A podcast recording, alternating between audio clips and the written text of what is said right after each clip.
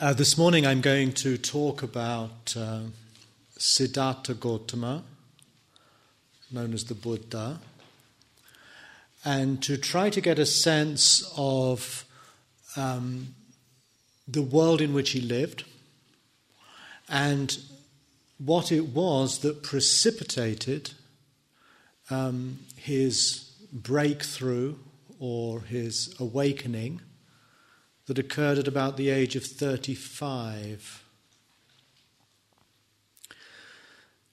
But let's start with a reflection about a difference between Christianity and Buddhism.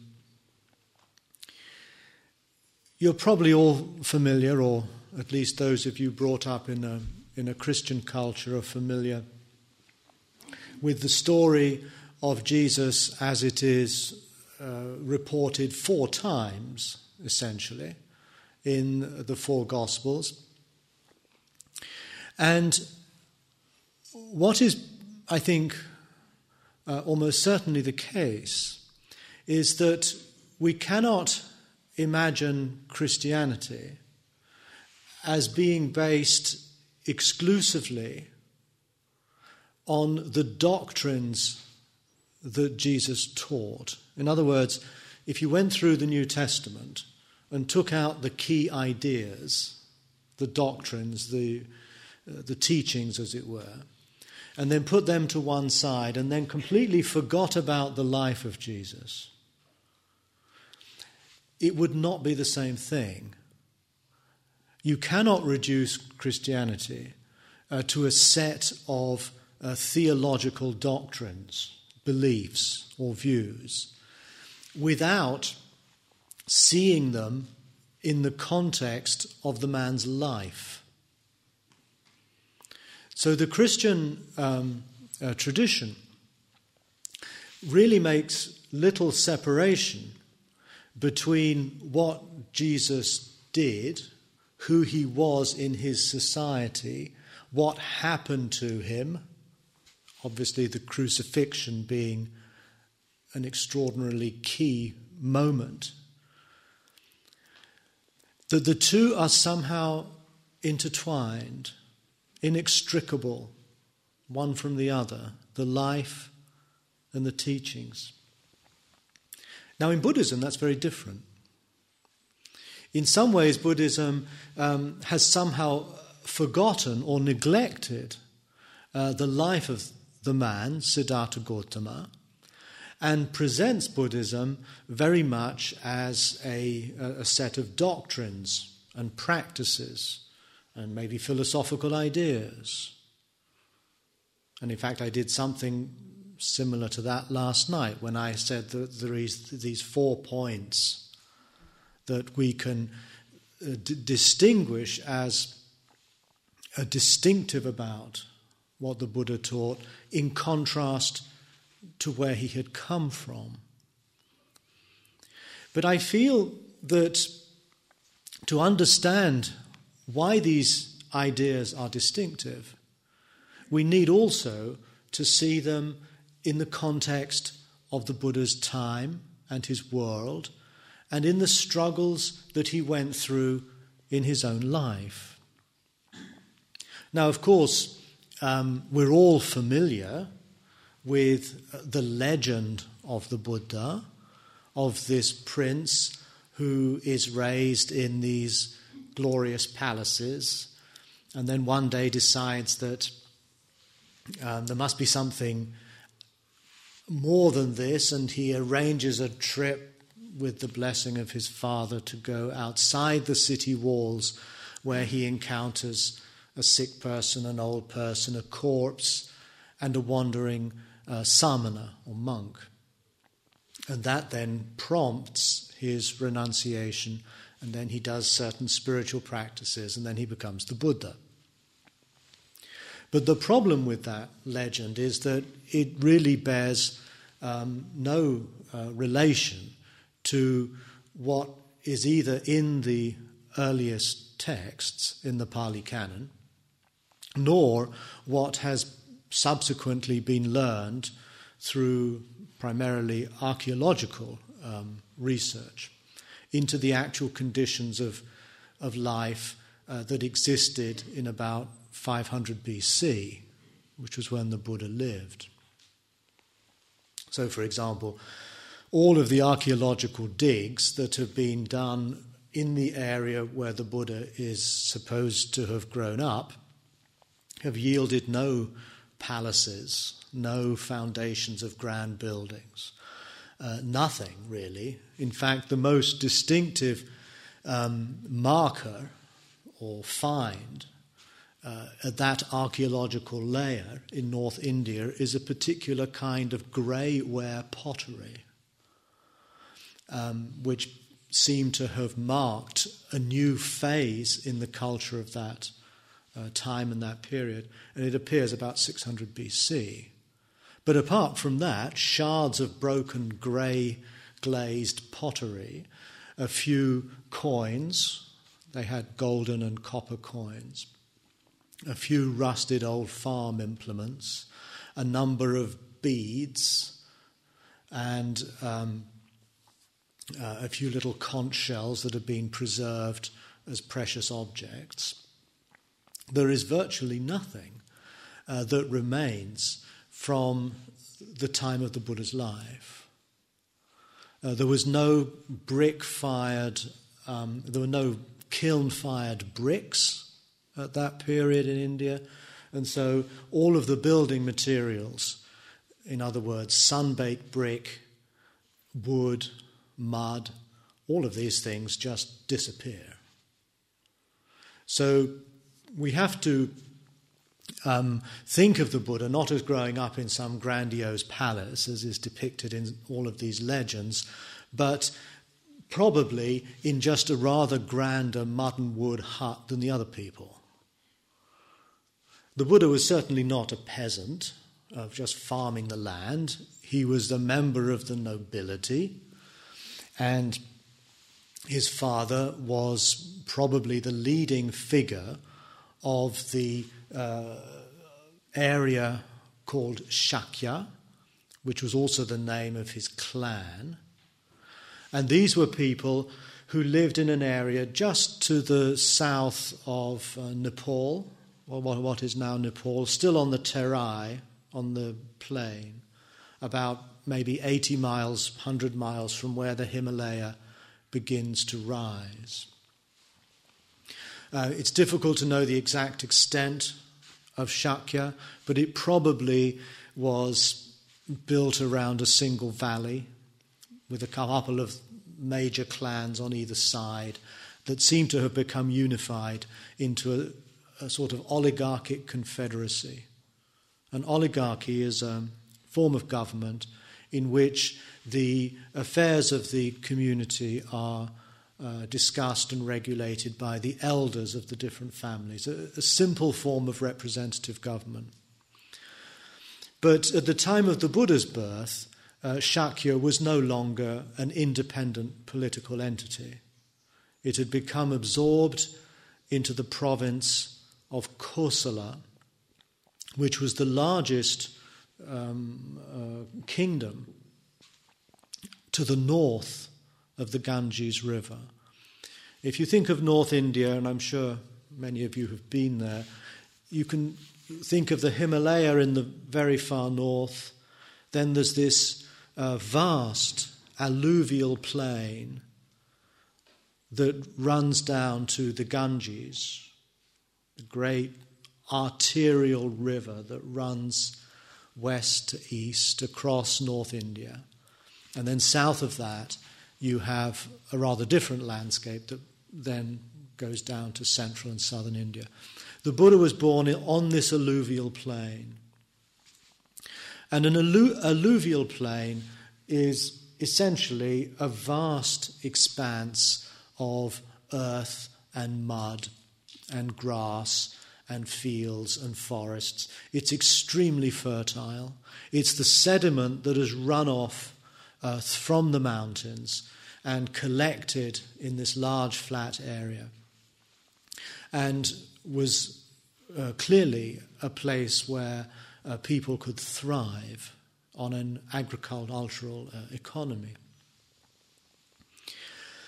So the Buddha's the Buddha grew up, or, or Siddhattha Gotama grew up on a plain. It would have been a lot more forested than we would see today if we went to North India, which has been largely cleared of forest and has become rather overpopulated, very densely packed with villages and fields, but not essentially much different from what Siddhattha Gotama as a young man would have experienced. Uh, the economy of Shakya was entirely agricultural. They would have grown um, rice and barley, perhaps, uh, millet, uh, dal, different kinds of lentils, sugar cane. The, these, are, these would have been the basic crops. But one of the crucial differences um, to most of the market towns and villages on that plain was the fact that running through Kapilavastu, which was the main town in Shakya, was the North Road. And this was the great commercial artery of the day that ran from the south of the Ganges in a, a place called Rajagaha or Rajgir, across the Ganges at what is now Patna, and then headed north or, or northwest through Kapilavastu to Shravasti, which was the capital of Kosala and where the Buddha would spend most of his life, and then further east still until it reached the border with Gandhara. Gandhara is more or less equivalent to modern Pakistan. But at the time of the Buddha's birth, Gandhara was the easternmost uh, province of the Achaemenid Empire. Now, the Achaemenid Empire was the great power of the day. It was ruled from Persepolis by the Emperor Xerxes, and it controlled um, an area of land that extended in the west from Egypt right through the Middle East all of what is now Iraq and Iran. And in the year of the Buddha's birth, the Persian armies were battling to control uh, mainland Greece itself. And in fact, the year of the Buddha's birth coincides with the Battle of um, Thermopylae, where there were, in fact, Indian soldiers fighting in the Persian armies against the Greeks northwest of Athens. I think to understand the Buddha's life, one has to see that um, the Indian um, uh, kingdoms were really rather um, lowly political entities just beginning to emerge from uh, confederacies of tribes and clans into uh, monarchies with a capital and a king. But the great um, power lay not there, but to the west, um, with this extraordinarily powerful empire that uh, spread right across the Middle East, uh, right up to the borders of what we would now call India. And the North Road that ran through Kapilavastu, through Shravasti, um, came to a place called Taxila, which is now near Rawalpindi uh, in Pakistan. And, and that really was the, um, uh, the cultural and the political center that would have dominated uh, the, uh, the world of that time and place, and of which the Buddha would certainly have been aware. So through Kapilavastu, there would have been both trade coming from Persia into India and vice versa, as well, of course, as the traffic of ideas. There would have been wandering monks, there would have been scholars, there would have been um, merchants, some of them quite learned.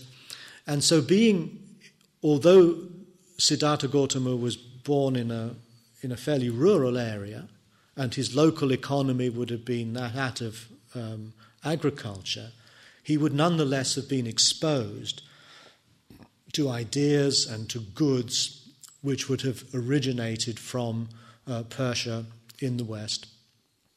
And that would have been somehow uh, a sense of his world.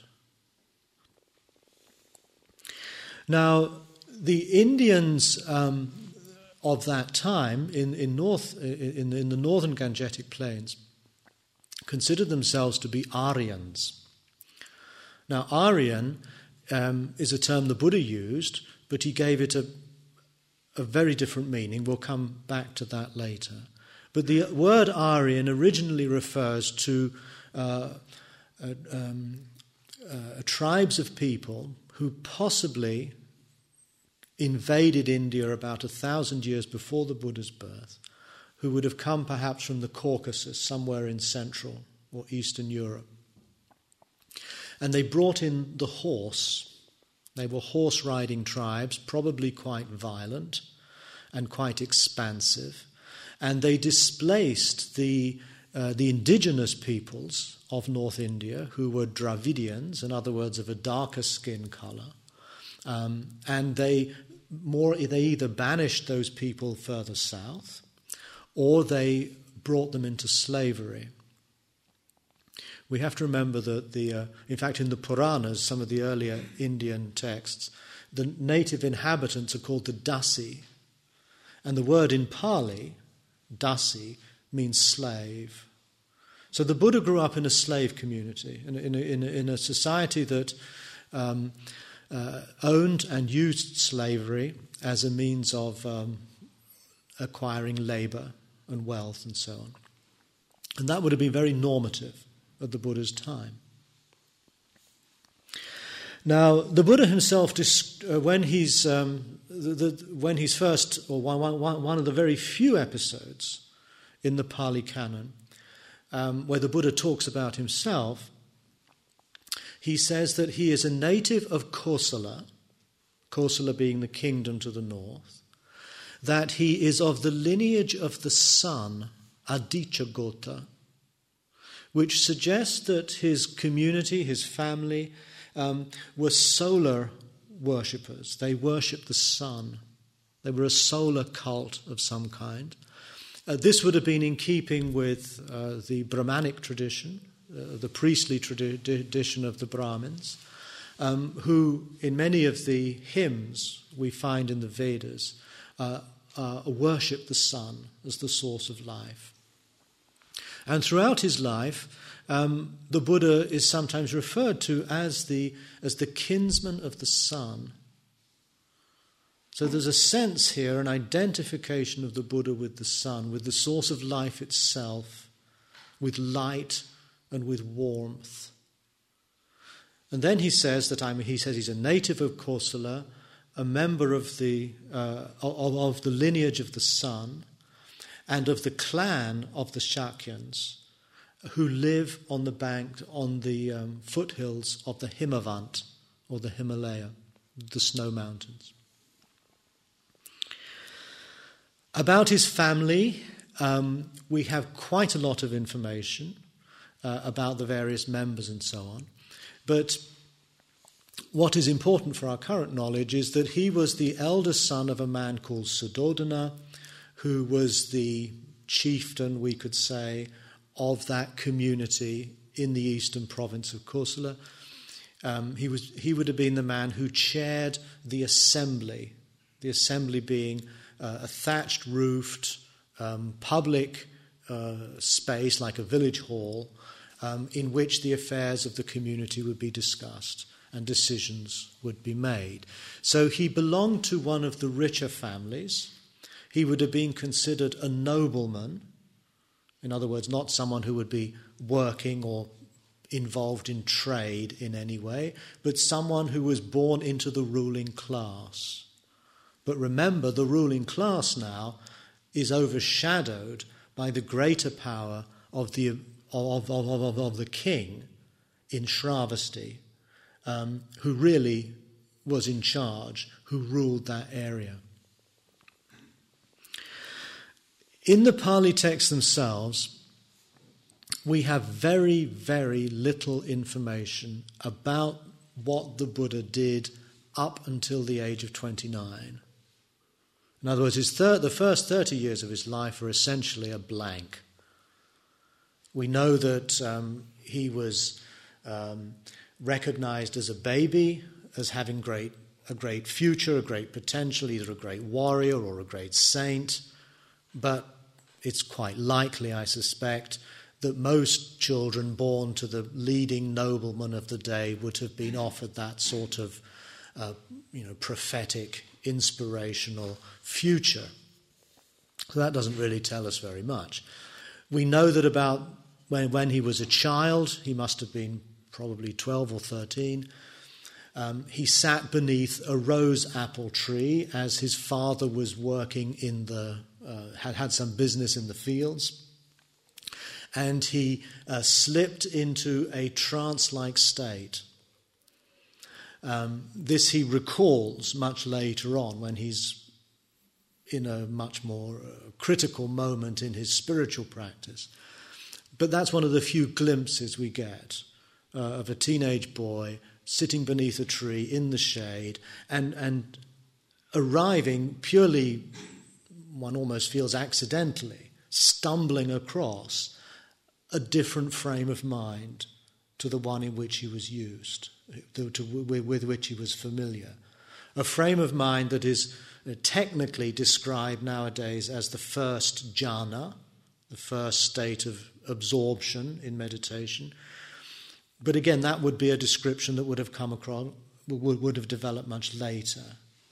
The fact is that he entered a still and quiet and very um, agreeable frame of mind, but one in which um, his mental capacities of reason were still intact. In other words, he wasn't in a kind of mindless state, sort of spacing out or entranced by a single object, but he was still able to think clearly and yet in a state of great stillness and calm. The next thing we know is that he's left home at 29. And this age of 29 is, I think, something that we have to take rather seriously. It's one of the few details that is both canonical and also um, uh, rather idiosyncratic. It's not just a ballpark figure. Like they say the Buddha died when he was 80, but then you read elsewhere in the canon that all, lots of people died at 80. 80, therefore, seems to mean old, maybe very old. But 29 is rather too specific to just be an arbitrary figure um, tossed about. So I'm going to take that 29 very seriously and take that as a, one of the very few fixed points. So, this then gives rise to the question well, what did he do from age zero till age 29? We know that um, shortly before he left home, at the age of 29, he had had his first child. He'd given birth to a son, or his wife uh, Bhaddakaccana had given birth to a son who was called Rahula. Another tiny little detail that seems to be something pretty incontestable. It's, it's consistent with what follows. So, if he gave birth to a son, let's say when he was 27, that still leaves a, a long gap unaccounted for. So, I think the only reasonable thing we can do is ask, well, what would a person of his rank and his background and his position have been likely to have done in that intervening period, in his 20s, in other words? Now, fortunately, we have in the Pali texts um, thumbnail biographies of a number of his contemporaries, not monks, but uh, lay figures whom he was close to for the rest of his life, who all followed a very similar career pattern. Now, these people I don't, I'm not going to go into any detail here. These people include the king of Kosala, Pasenadi. They include a man called Bandula, who was the eldest son of a neighboring province to Shakya. They include um, a man called Jivaka, who subsequently became the Buddha's physician. They also include a character called Angulimala, who some of you might have heard of, who became a famous serial killer who was converted by the Buddha. All of these men were more or less contemporaries of the Buddha, and what all of them have in common is that they studied at the University of Taxila. Now, Taxila, as I mentioned, is not in India, or India as we knew it then, but is across the border in Persia, or at the very edge of the Persian Empire. Taxila is also, as I mentioned, the next main point on the North Road. It's where all of the traffic would be heading. And it seems to have been the case that if you were a young nobleman of a prominent family in that area of North India, you would, if your father and your family could afford it, be sent to study in Taxila. Taxila, from what we know, offered an education in um, the ways of government, in military training, in um, religious uh, uh, practices, which very often would have entailed um, certain things we would probably now call magic, uh, spells, divination, but also uh, philosophy and probably the study of things like the Vedas, possibly the Upanishads, and probably also ideas that were just floating around in Persia and Greece at that time. Quite close to Taxila, there was, in fact, already, long before Alexander, a Greek community. In fact, one of the there's a very striking passage in the in, in the Majjhima Nikaya in Pali where the Buddha is having a discussion with a Brahmin called Assalayana. And Assalayana, the Brahmin, is arguing for the uh, divine um, origin of human caste or class. In other words, according to the Vedas and the Upanishads, when Brahman or God created uh, the world, he appeared in a form uh, out of formlessness. He appeared in the form of what's called the Mahapurusha, the great person. And the great person then splits into four. The head becomes the priests, the arms become the, the kshatriya or the ruling class, the body becomes the merchants, and the legs become the workers. That's the basis of the Varna, or the caste system, even in India today. It's, it's a reflection of God's own creation, this, this, or this particular phase in the divine creation. And so the Buddha is d- discussing this with Assalayana, and the Buddha says, But look, have you not heard of the societies of the Greeks and the Kambojans, where there are simply two classes that of the master and that of the slave. And both of those roles are entirely interchangeable. One day you can be a master, the next day you can be defeated in battle and turned into a slave. And likewise, a slave, if their fortunes are good, can become a free person and a master of others. In other words, this caste system is just made up. There's no basis for it in other societies that we can observe um, in the rest of the world. Now, this is telling because it shows that the Buddha was quite conscious and aware of how societies operated outside of India or outside of the Brahmanic culture of India. And the place where the, the places he actually mentions are in fact right next to Taxila. So it seems likely, I feel, although there's no hard concrete evidence, that as a young man, uh, Siddhattha would um, have probably been taken by his father to the capital city. We know that the kings of Kosala would periodically summon their vassals, and the king would then offer them probably some sort of ceremony, some sort of feasting perhaps, and probably it was a good way to keep an eye on these people. So it's quite likely that as a young man, Siddhattha would have been introduced to the court at Shravasti, his capital, under his king.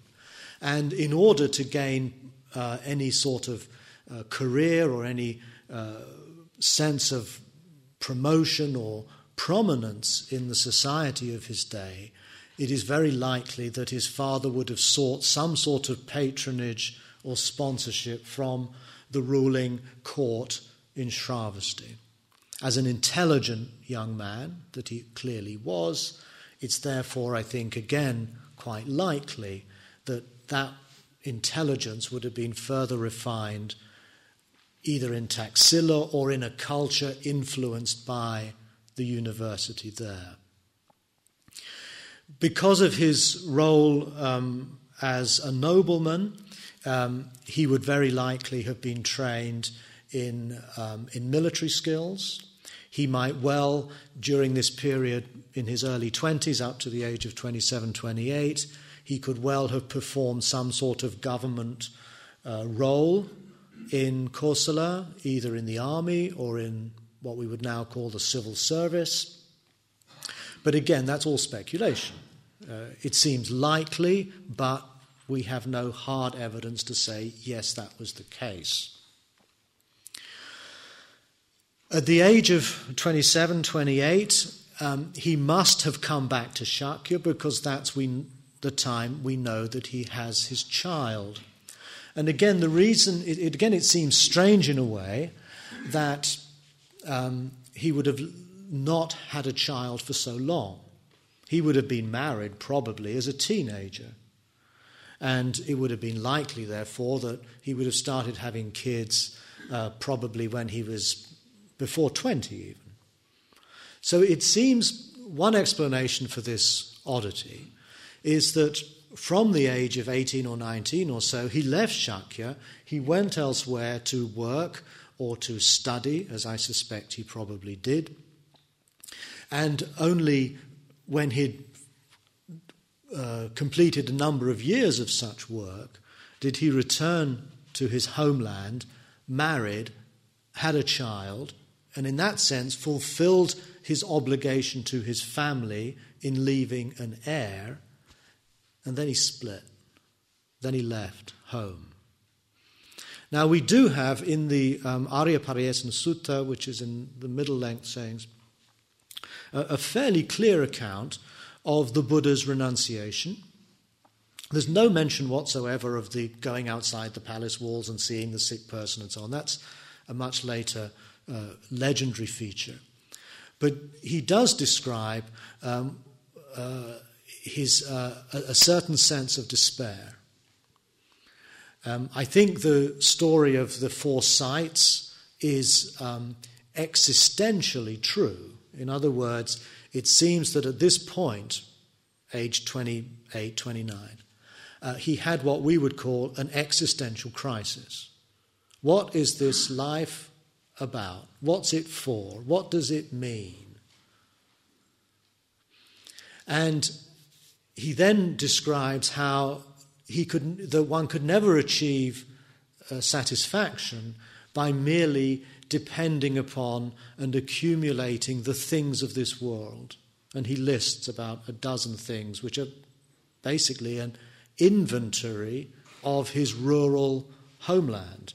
Uh, he says cows and horses and elephants and gold and silver and wives and children and slaves. None of these things you can actually will actually provide you simply by depending on them, anything lasting or more true or somehow more real.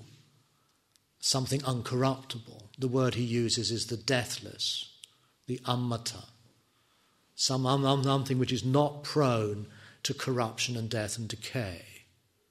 And so he then decides, in his own words here, to seek the deathless, the uncorrupted. And that is the reason he gives for then leaving his homeland. And he doesn't, as the legend says, you know, sneak out at night on his horse, but he says quite explicitly that he tells his parents. He says, Look, Dad, um, look, Mum. And he says that his mother and father wept with tear stained faces, and they were very unhappy with his decision. But nonetheless, he shaved off his hair, he shaved off his beard, he put on a yellow robe, and he departed from home life into homelessness.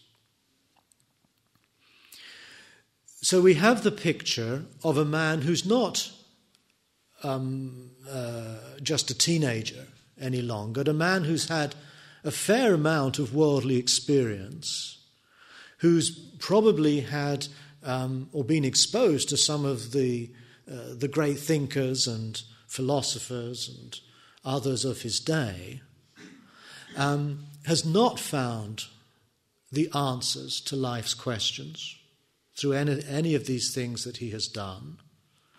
And he decides to make a break with it and adopt the life of a samana. Means like something like a wanderer.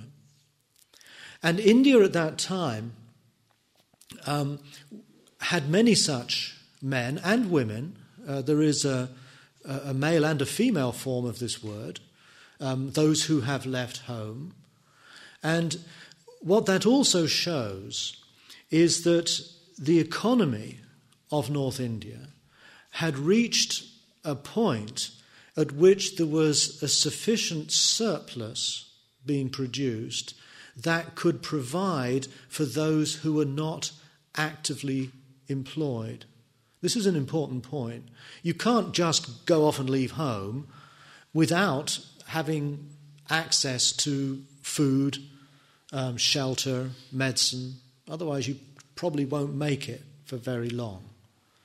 So, the Buddha's life coincides with an economic and social development in India where you move from a subsistence agrarian society in which people just live from one year to the next on the fruits of the land, but rather a society that is beginning to develop structures, mercantile structures, trade, um, banking, all of these things start to uh, occur around this time, where there is a money economy um, where there are speculators, investors, the building of great or relatively large uh, cities, although by our standards they'll still be pretty small. But nonetheless, an economy that allows two things to happen. One, the creation of standing armies, in other words, men who don't work productively but are necessary for the security and the expansion of state power. And secondly, um, a, a, society of, of young men and women who are able to devote themselves to philosophical, spiritual, and religious matters without having to work on the land, who are provided for by begging alms. So Siddhattha Gotama joined this itinerant community um, who sought insight, enlightenment, understanding, liberation, whatever word we prefer to use for that, and they used all of those terms, and set off on the open road. Now, we also know that um, he didn't um, uh, uh, stay around the area of Shakya itself, he headed south. He went down towards the Ganges, he would have crossed the Ganges, and headed into Magadha, which was the great kingdom to the south of the Ganges. And it seems that while he was in that country, he um, embarked on his uh, religious and spiritual practices for the first time. Now, the texts only give us um, a description of two community or two kinds of practice that he did. He spent time in the communities of a man called Alara Kalama and another man called Udaka Ramaputta, both of whom taught uh, methods of, um, of jhana, of deep concentration. And these concentrations were called, one was called concentration on the base of nothingness, and the other was called concentration on the base of neither perception nor non perception. In other words, pretty subtle objects. And the aim of these practices was to uh, one pointedly focus the entirety of one's attention on nothingness, or neither perception nor non perception. Don't ask me how to do that. And in doing so, achieving um, a state of deep absorption in which no distracting thoughts or feelings or emotions would bother you anymore. You are in what is now technically called um, a formless state of mind. There are no, you're completely cut off from any sensory awareness. You're literally um, spaced out. You are in a highly refined, focused frame of mind in which there's no suffering at all, no pain, virtually no sensation. And yet the problem is that once you come down, as it were, once you leave that deep state of refined trance, you find yourself back where you started, namely in a suffering body. And you've probably got you know, pins and needles in your legs and a pain in your knee. So the Buddha said that he was not satisfied with those teachings and he left. They didn't, therefore, res- resolve the crisis of his existence, the crisis of birth, of sickening, of aging, and death. They didn't lead him to any insight or understanding of what this life was about. Now, I think we also have to understand these, um, these uh, yogic practices, these states of great samadhi and absorption, as features of the, the Brahmanic culture of his time I'm sure most of you have heard of texts called the Upanishads. The Upanishads, which have translated, been translated in English now for, for many, many years, are somewhat philosophical texts that are based on the Vedas, the Vedas being the early hymns that the uh, Aryan uh, settlers of North India composed, uh, largely as aids to uh, their relationship with the gods, who they believed it was necessary to placate and stay in harmony with the gods in order to uh, enable prosperity on earth. And so the role of the priests was very much that of making sacrifices and prayers and reciting mantras in order to keep the balance between heaven and earth. Now, the Upanishads, which occur some centuries after the Vedas, have got a totally different tone to them.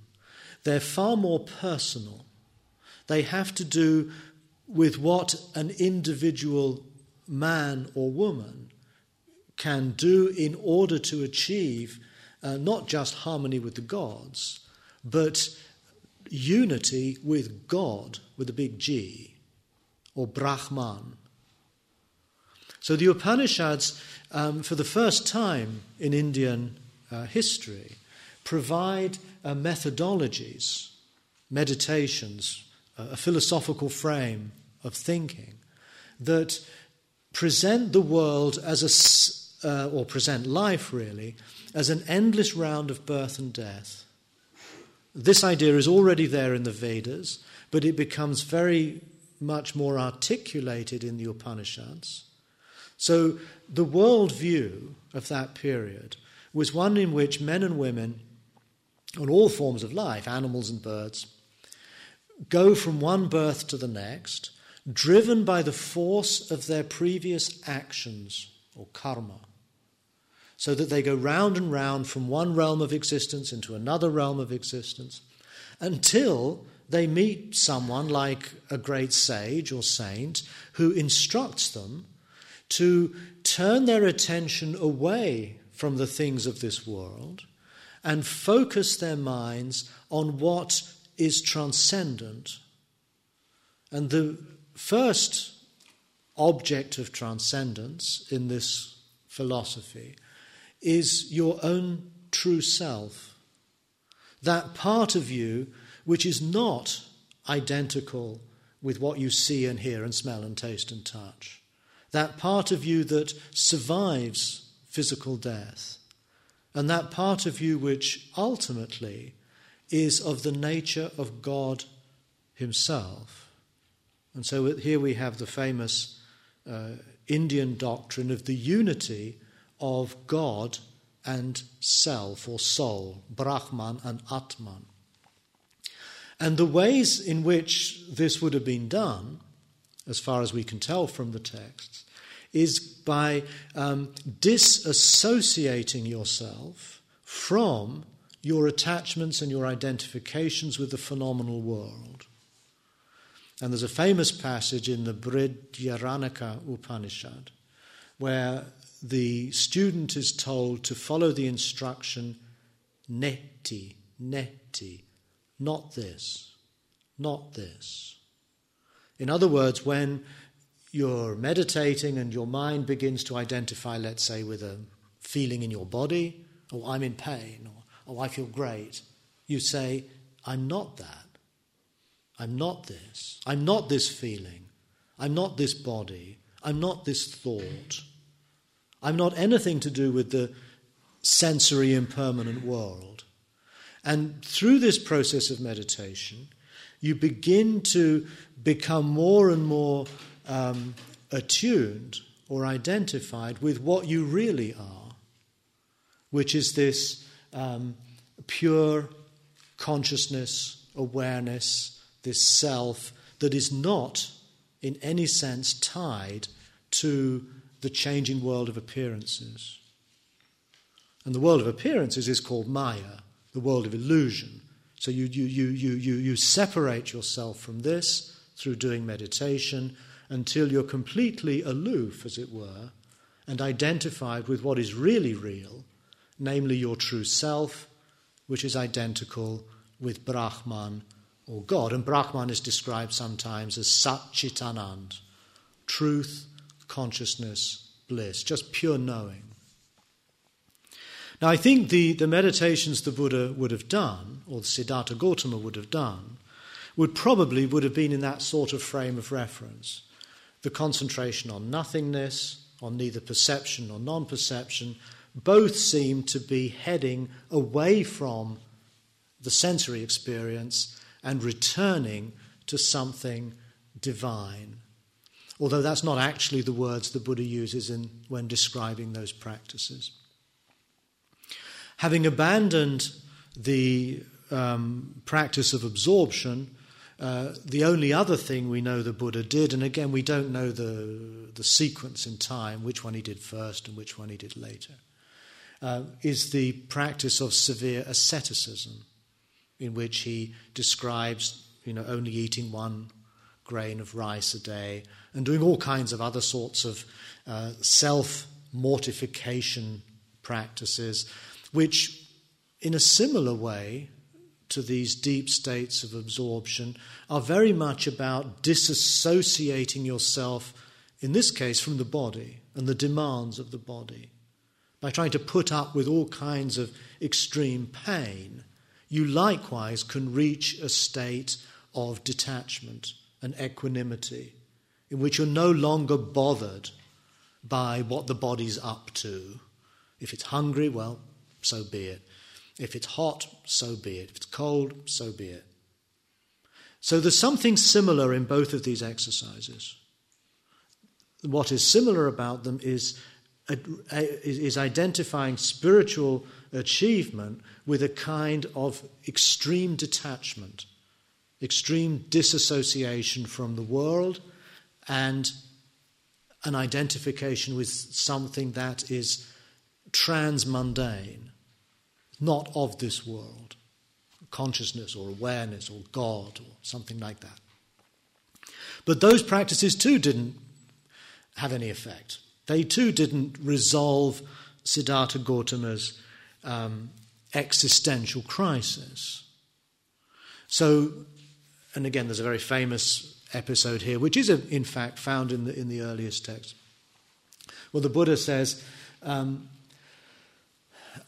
that, that, um, likewise, in doing these ascetic practices, they did not lead him to the, to, what it, to the understanding he was seeking. And it's at that point that he remembers the episode as a teenage boy, I imagine it, where he's sitting beneath the rose apple tree and he enters into a state of mind in which he's, he, he, his mind is calm, it's still, it, it, it, it's happy, and yet at the same time, it's able, it, it, it's still functioning rationally. They still, there is still operative vichara and vitakka, are the technical words, which are something like thinking and analysis. So the Buddha then says, well, maybe if I tried that, if I, if I pursued that intuition that came across me as a child, maybe that would be the way to awakening, to waking up, to understanding. And so that's the point at which he then goes and sits beneath the famous pipal tree or bodhi tree and wakes up. That's what we're going to look at tomorrow. So that is, is, is in a somewhat sketchy way um, a sense of, of what were the conditions that precipitated the Buddha's awakening. Now, what is what I find quite um, inadequate um, is the uh, traditional account that all the Buddha did between leaving home and becoming the Buddha was deep states of trance like absorption, asceticism of an extreme nature, um, and that, that actually is about it. And then the business of sitting beneath the rose apple tree as a kid. Those three things alone do not strike me as an adequate explanation for what subsequently he woke up to. It doesn't account for how, when he, when he becomes the Buddha, he speaks in this highly um, distinctive voice. He shows himself as a very accomplished dialectician. In fact, many of the passages of the Pali Canon much of his teaching style is basically dialogic. He, he, people come up and say, Well, Master Gotama, what do you think about this? What do you think about that? What's your view on this? He's a person very um, adept in argument, in, um, uh, in, in, seeing the weaknesses of other people's uh, positions, of being able to hold an entirely consistent and yet highly complex and comprehensive vision that he's arrived at. And some of that you can see is an, uh, either an ironic or a playful commentary on the Upanishads or other philosophical ideas of the day. Some of it is just the articulation of his own genius. But where did that all come from? Was it something that uh, was the product of many years of thinking and debating, questioning, arguing. I sort of suspect it has to be, really. That even if we take the traditional account as it stands, he wouldn't have done these exercises of meditation and asceticism in isolation. He would have done so in communities. We have no sense from the texts of the kinds of communities he lived in, the sorts of people that were exploring these same questions with him. It's as though he just does one or two spiritual exercises, sits beneath the tree, and bingo, he's the Buddha. And this is why I feel also that the uh, fact that he may have been educated in Taxila with many of the men who subsequently became his lifelong friends and disciples, who we do know were there, at least sheds some light or gives us another possibility for where he uh, cultivated this extremely refined um, analytical mind. Of course, it's also the case that this awakening was a radical spiritual experience. Uh, and I don't in any way want to diminish the, um, the importance of that period. And it may have been a week, it might have been a month, we don't really know. But at some point, he had he, he reached a crisis in his life. He'd already reached one crisis when his worldly career seems to have come to a dead end, and he leaves home, becomes a monk. And he then seems to have just reached another crisis where the spiritual, religious options of his day likewise fail to satisfy him. Another crisis. And then he really is on his own. And it's at that point, when all options have been exhausted, that he sits down and he's presumably he says to himself, Well, I've got to figure this out. I've got to resolve this, uh, this situation I'm in. And here I think, too, we can see parallels for ourselves. And I wonder, as I've been telling this story, how that has reflected our own stories our own search, our own quest, which again may well have started when we were very young, at least in a kind of intuitive, embryonic form. Questions that begin to become central to us as young adults. Different approaches we then explore, either at school or at university, we join some religious group or the church, or we become Buddhists or whatever. And how, in a way, what is most crucial in this practice that we are doing here um, is the sincerity um, and commitment we have to the, the origins of our own quest, of what it is that moves us most deeply within ourselves to, to come on a retreat like this, for example. And to what extent have we too, perhaps, also gone to study with different teachers or read certain books or joined certain groups. And at some point have felt that mm, this doesn't really quite answer what I'm really interested in. We find that once again there's a, you know, a religious group can so easily become a, another kind of attachment, another kind of place we can feel secure and at home and perhaps rather proud of ourselves. And yet, no longer is it really addressing our core concerns.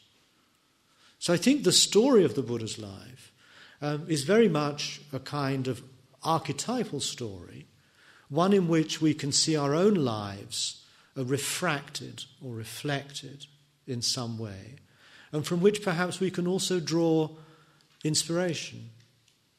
We can also somehow identify with that process. And it's here, I think, that the Buddha's teaching is not reducible just to the things he said after he became the Buddha and then became codified as Buddhist doctrines or Buddhism, but rather his life is telling us something. The, the teaching is as much what he does as uh, is found in as much in what he does as in what he says. And here we come back to the beginning with that example from the life of Christ. So the story I've been telling is not just, I hope, of mere historical interest, but is actually a story of a person who, in many respects, is not that much different from us. He didn't beam down from the Tushita heaven and land, you know, get born from his mother's side and take seven steps and say, I am the world honored one. That is legend, that is myth. But actually, he was a young man in a society that was actually already beginning to collapse in its traditional ways, was being absorbed by a greater power, Kosala. He was being primed to become a, an important figure in that imperial society. He probably was exposed to ideas outside his own immediate world.